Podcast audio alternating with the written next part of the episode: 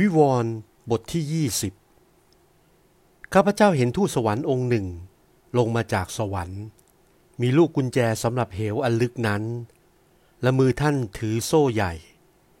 ท่านได้จับเอาพญานาคคืองูโบราณ ที่เรียกว่าพญามารและซาตาน และได้ผูกมัดมันไว้จนสิ้นพันปี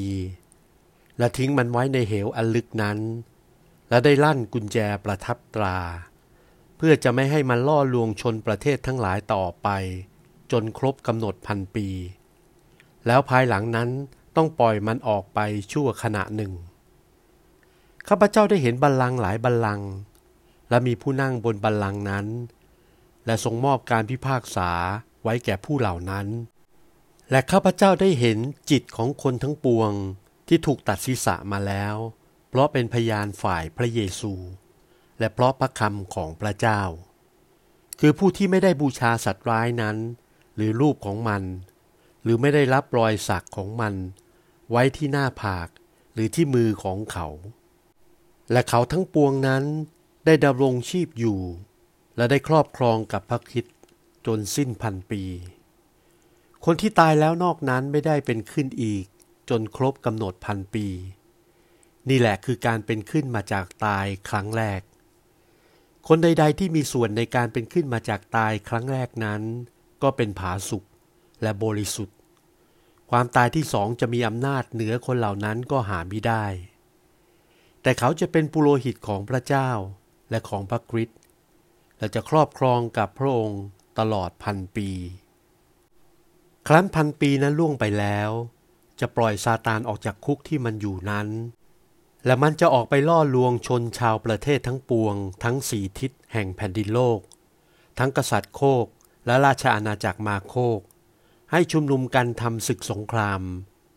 ถ้าจะนับคนเหล่านั้นได้จะมากดุดทรายที่ทะเล และคนทั้งปวงนั้นได้ออกไปทั่วแผ่นดินโลก และได้ล้อมกองทัพพวกสิทธชน และได้ล้อมเมืองที่รักนั้นไว้ และไฟได้ลงมาจากสวรรค์ ล้างผานเขาเสีย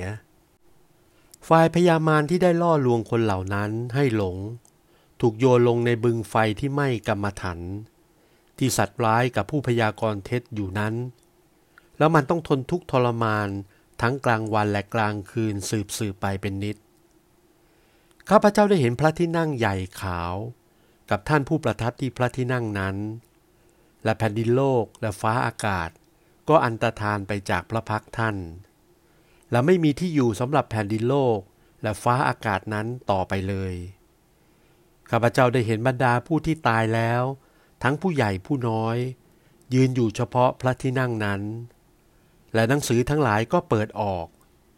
และมีหนังสืออีกเล่มหนึ่งก็เปิดออก คือสมุดทะเบียนประจำชีพ และผู้ที่ตายแล้วทั้งปวง